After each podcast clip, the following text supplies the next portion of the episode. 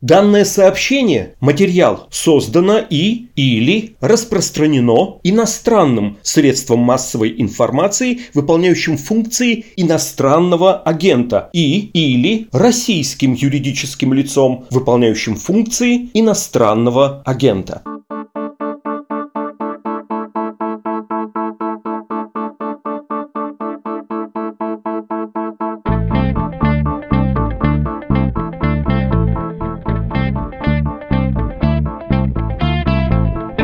Здравствуйте, это «Что случилось?» Подкаст о новостях, которые долго остаются важными. У микрофона Владислав Горин. Начинаем последнюю неделю года. В 2021 вас, кроме этого, ждет еще три эпизода, а на каникулах выйдет еще три специальных выпуска.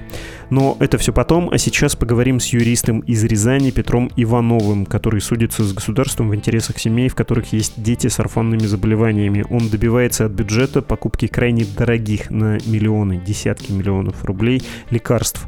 И это все, во-первых, законно, во-вторых, с точки зрения моральной совершенно правильно, да и политически верно. Президент Путин, скажем, озабочен проблемой орфанных заболеваний. Но Петра Иванова при этом за его работу не благодарят, а, кажется, даже наоборот, преследуют. Сейчас с ним поговорим об этом.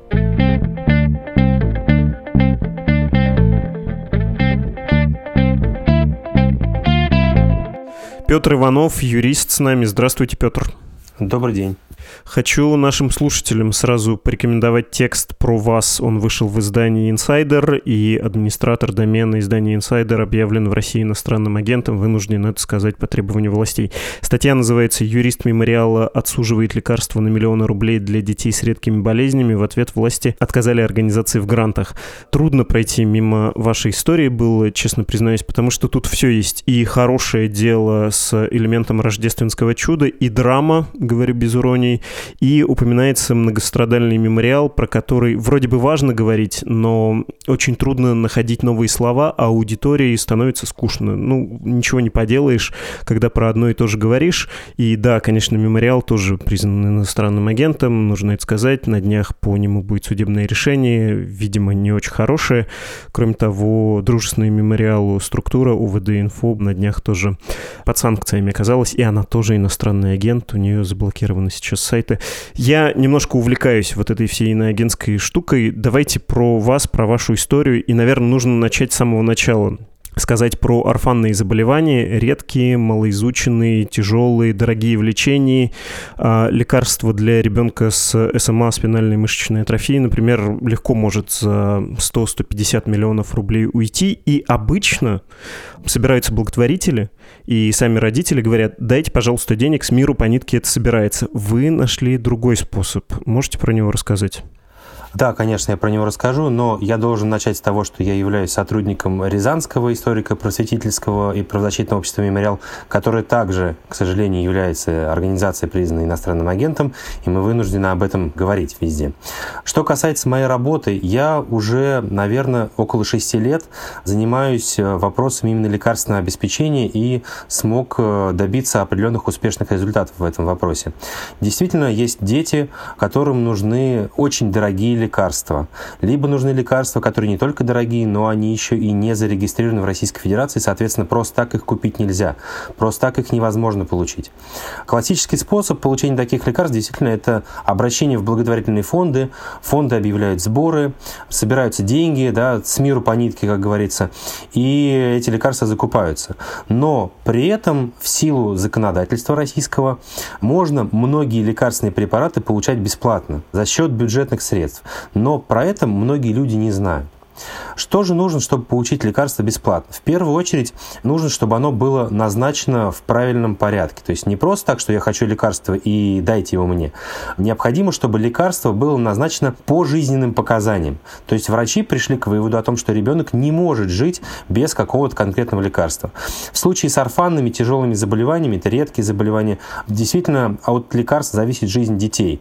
Вот вы упомянули спинально-мышечную атрофию и лекарственный препарат, для нее они очень дорогие, но и эти лекарства позволяют жить детям, да, и вот самое дорогое лекарство, которое используется, оно позволяет, в принципе, устранить последствия этого заболевания, если его принять, там, этот укол сделать, ну, прям рано, в маленьком возрасте, то вообще не будет развития этого заболевания.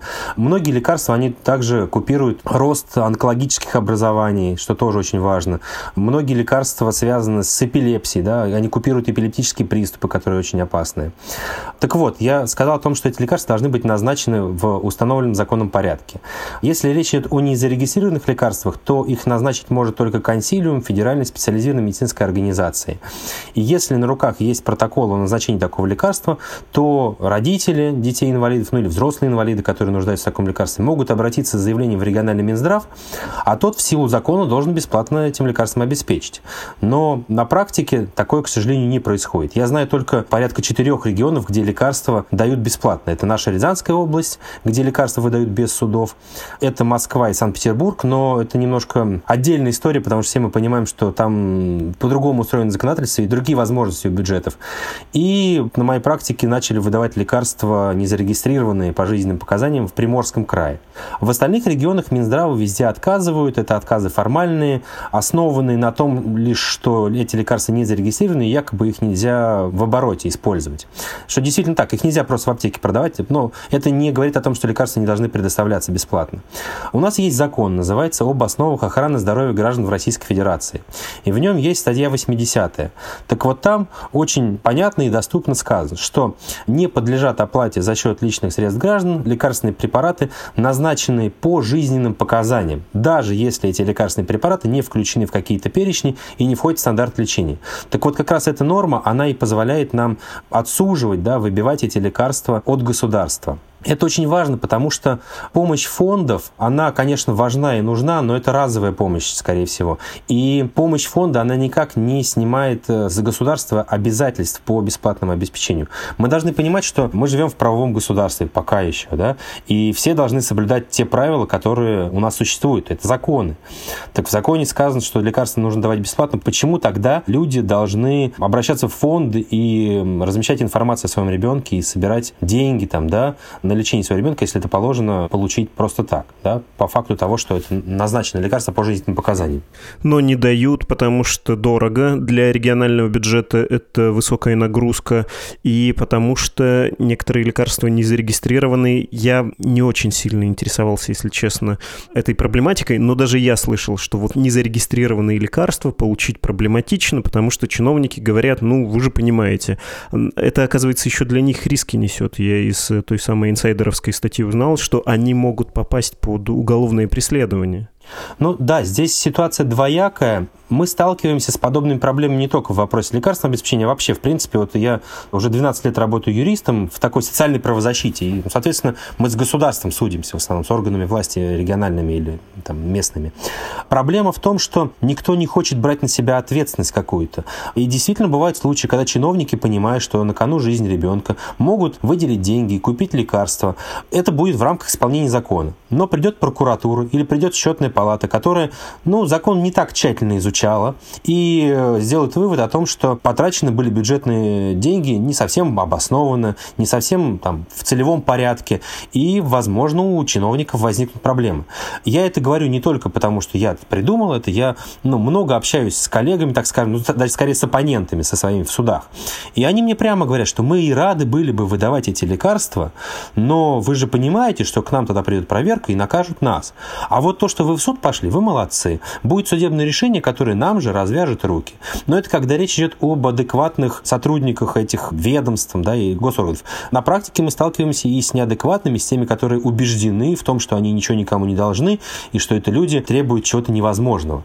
Но сколько я себя помню, вот по незарегистрированным лекарствам у меня еще ни одного суда не было проигранного. Это уже больше 150 решений. О чем это говорит? О том, что мы правы, о том, что закон на нашей стороне. А то, что кому-то что-то не хочется делать, это уже вопрос к ним. Да, и ну тут проблема и в том, что не хотят чиновники тратить деньги, и не хотят проходить через более сложные процедуры, потому что покупка незарегистрированного лекарства – это ну, некий выход из шаблонных действий, которые они привыкли делать, покупая обычные лекарства. И это опять-таки вопрос о том, что они боятся, опасаются, что к ним может быть принята какая-то ответственность. Конечно, я их могу понять в этом, да, что они прикрывают себя, но я прям убежден, что эта проблема не должна ложиться на плечи людей. Почему они должны входить в положение этих чиновников и обращаться в суд, чтобы им помочь, если речь идет о жизни и здоровье их детей? Они должны сделать минимум от себя действия, получить назначение лекарства и обратиться в Минздрав. Дальше уже проблемы Минздрава, как они это сделают. Но пока на практике, я говорю, вот вижу только ряд регионов, где это уже работает так, как должно. В основном, к сожалению, мы видим отказы, и они, эти отказы прям вопиющие порой. Они говорят, а мы ничего не должны. Обращайтесь в благотворительные фонды. Вы сказали, 6 лет занимаетесь этим и 150 решений, ни одного отказа. Ну, во-первых, какому количеству людей помогли и, может быть, на какую сумму? Вдруг вы ввели такую статистику? Ну вот я посчитал как раз в этом году, что ежегодно по решениям, то есть нужно понять, что та сумма, которую я вот э, писал у себя в социальных сетях, это 139 миллионов рублей. Вот в этом году лекарств на эту сумму было закуплено. Это такая заниженная, скажем, сумма, это то, что я могу посчитать точно. Но это не значит, что вот именно в этом году было решений настолько. Нет. По моим решениям дети получают лекарства на протяжении многих лет. То есть вот как я начал заниматься с 2016-2017 года по решению решением судов дети получают не одноразовые лекарства, они их получают каждый год, потому что чаще всего это лекарства, требующиеся вот, ну, на протяжении многих лет, их прием требуется. Соответственно, вот учитывая накопившийся объем этих дел, сумма вот общая, на которую ежегодно покупаются лекарства, достигла 139 миллионов рублей. Соответственно, к концу следующего года эта сумма будет больше, потому что поток обращений, к сожалению, не уменьшается. Этих дел больше и больше, и решений, соответственно, будет больше, и будет закупаться больше объем лекарств. И собственно, важность того, что мы делаем, как раз заключается в том, что мы, в отличие от фонда, выбиваем не разовое предоставление лекарств да, на какой-то период. Например, фонд может купить на год. А по судебным решениям, моим в том числе, э, лекарства закупаются из года в год и будут продолжать закупаться до тех пор, пока прием лекарств не будет врачами по каким-то критериям отменен. Второй вопрос в связи с этой цифрой 150 решений и несколько лет. Ну, в судах-то есть что-то святое. Для судов это не проблема признать э, законность ваших требований. То есть для чиновников да, а суды, которые у нас, ну, мягко скажем, не всегда являются образцом независимости, они встают на вашу сторону. Я здесь должен сказать прямо, что, понимая хоть специфику моей работы правозащитной, я прекрасно понимаю, о чем вы говорите, но именно вот в этой категории дел, когда касается вопрос жизни детей, Суды очень лояльно, во-первых, относятся к таким истцам, всячески помогают и содействуют, и мы видим во многих регионах то, что суды стараются быстрее принять эти решения. Эти решения очень качественные, очень обоснованные. То есть суд понимает важность вопроса, понимает, что от решения суда зависит жизнь конкретного ребенка. И тут я считаю, что по этим делам суды очень справедливо и качественно работают.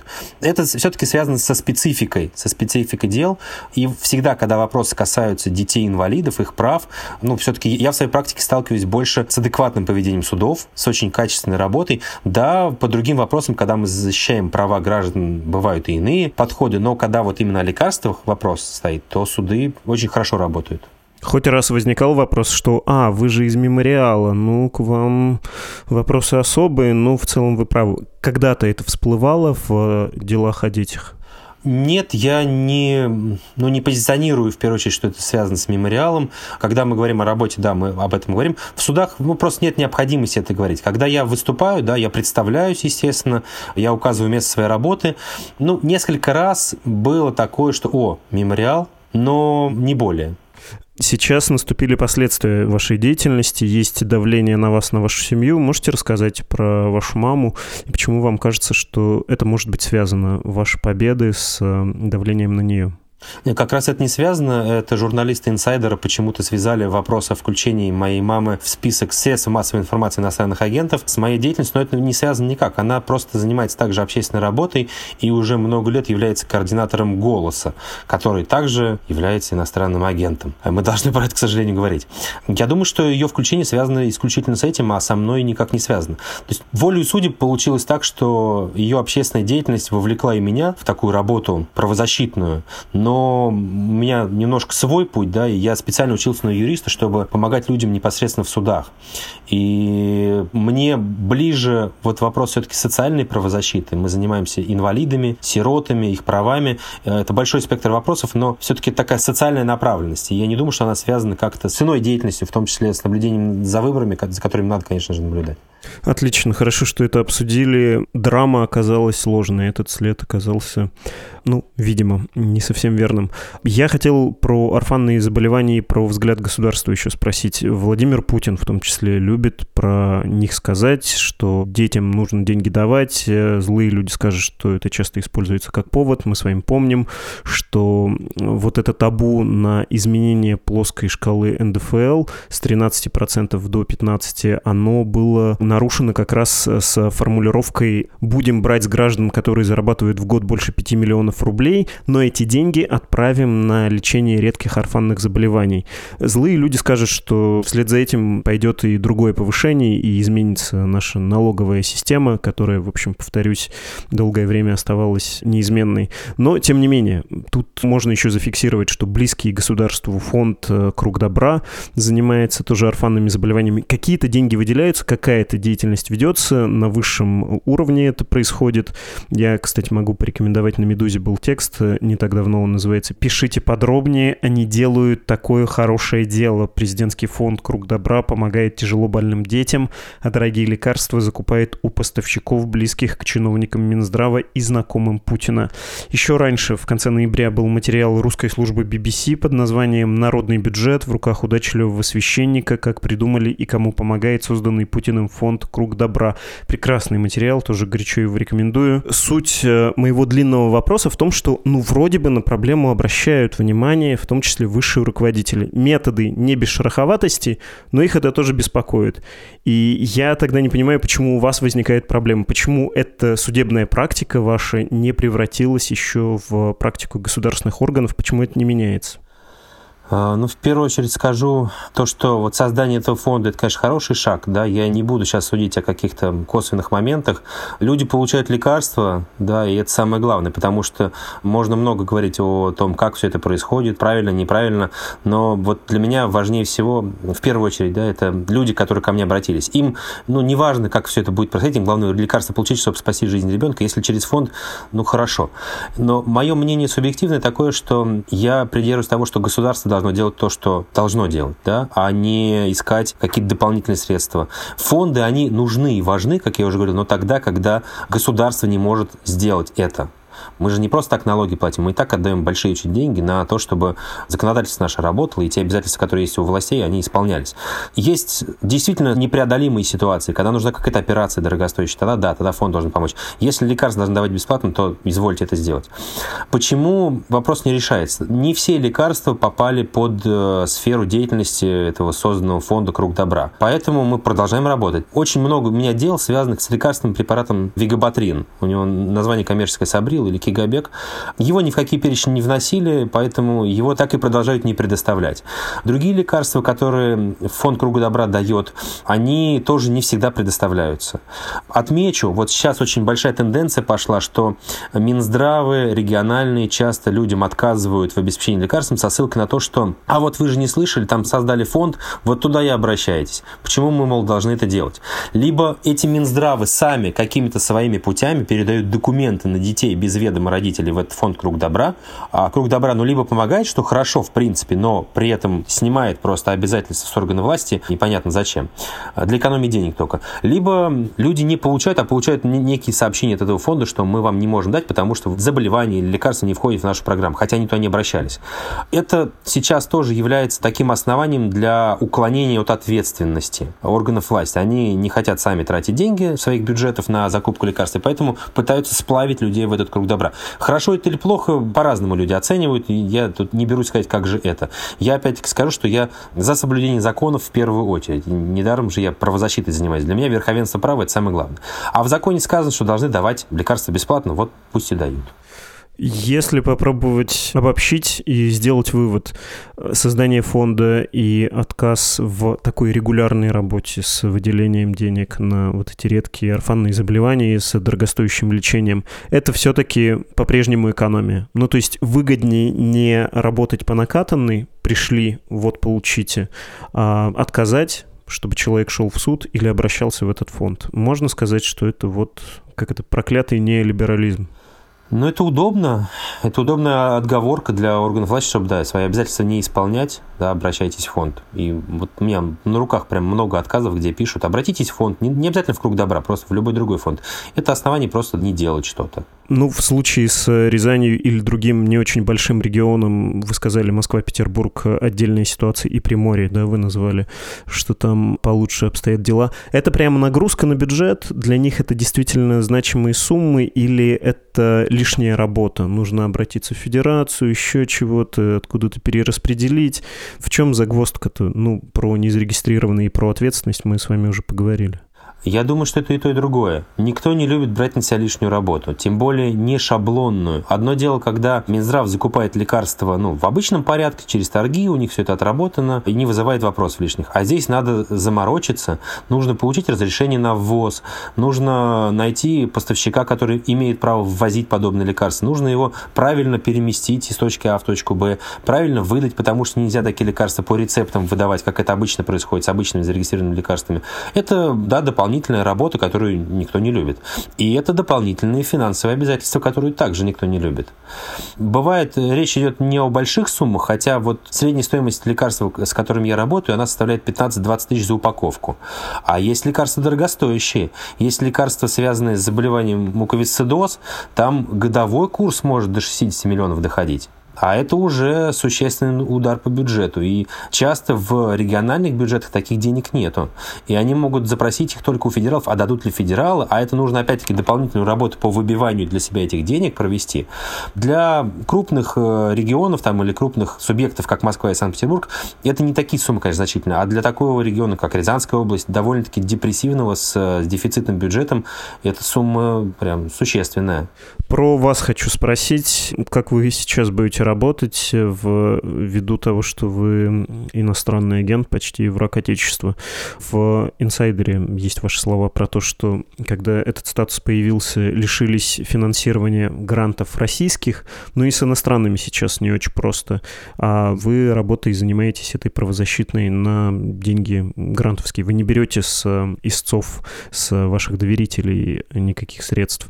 Какие у вас перспективы? Не сильно ли я драматизирую, когда говорю, что что вам сейчас будет крайне нелегко помогать людям. Это действительно так. Как только нашу организацию «Рязанский мемориал» признали иностранным агентом, у нас сразу начались проблемы с поиском денег внутри страны. Какое-то время мы еще получали, пока, ну, так прямо скажем, не была монополизирована вся эта система выдачи грантов. Когда все это собралось под крышей фонда президентских грантов, мы ни разу не смогли получить финансирование. Ну, может быть, не знаю, может быть, мы плохо пишем заявки, но опыт работы с другими фондами подсказывает, что это не так. Ситуация в чем-то другом. Ну, а ничего, кроме статуса, у нас не изменилось. Что касается иностранного финансирования, да, мы вынуждены работать с иностранными источниками. Многие спрашивают, а почему? Я каждый раз объясняю, что те фонды, которые нас поддерживают, они считают важной и нужной эту работу. Для них главной целью является защита прав человека и достижение тех целей, которые мы преследуем. Это помощь людям, находящимся в трудной ситуации. И вся наша работа связана не с тем, что мы что-то дестабилизируем или что-то раскачиваем.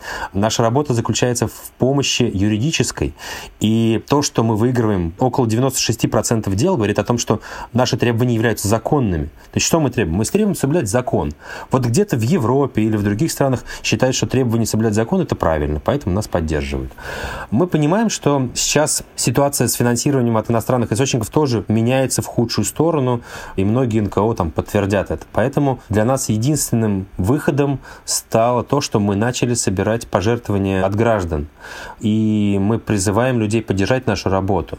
И тут как бы тоже я воспользуюсь возможностью и скажу, что люди должны понимать важность пожертвований таким организациям. Многие жертвуют фонды на конкретного ребенка. Это замечательно, это хорошо, они помогают детям. Но, например, можно собрать одну упаковку трикафта, такой лекарственный препарат, который стоит 4 миллиона рублей. Этого хватит на месяц ребенку. А можно собрать такую же сумму некоммерческой организации, которая помогает этим детям. И на эти деньги организация будет работать год или два. А сколько детей за это время получит помощь? Вот у меня за год ребенок получил этих упаковок 13 штук. Соответственно, мы можем говорить об эффективности благотворительности. Но люди не очень охотно поддерживают организации правозащитные, потому что не совсем понимают, может быть, да, к чему приводит это пожертвование. А оно приводит к тому, что спасаются жизни людей, жизни детей, или их жизнь делается лучше, и это правильно. Поэтому я надеюсь, что у нас общество созреет до того, что будет поддерживать организации. Ну, то, собственно, для нас эта ситуация с отсутствием финансирования, она стала точкой роста, да, и мы надеемся, что мы сможем получить достаточную поддержку для того, чтобы отказаться от иностранного финансирования, и, соответственно, мы тогда сможем изменить свой статус, да, и перестанем быть иностранными агентами. Хотя посмотрим. Да, кажется, от него трудно отказаться, но аргумент про то, что это арифметика, поддержите юриста, который из бюджета достанет денег сильно больше, чем вы ему дали, это хорошо работает. Вы сказали 4 миллиона, вам на год-два хватит, а у меня перед глазами пример. Я из Екатеринбурга и продолжаю следить за новостями этого города иногда, а что, ну вот месяца не прошло, там собрали ребенку с СМА, благодаря в том числе бывшему мэру Ройзману, 160 167, что ли, или 164 миллиона рублей. Это вам на сколько лет хватило бы и сколько бы вы могли бы благодаря этой сумме извлечь из бюджета? Сильно звучит. Спасибо вам большое за этот разговор. Спасибо вам тоже. Мы говорили с юристом из Рязани Петром Ивановым.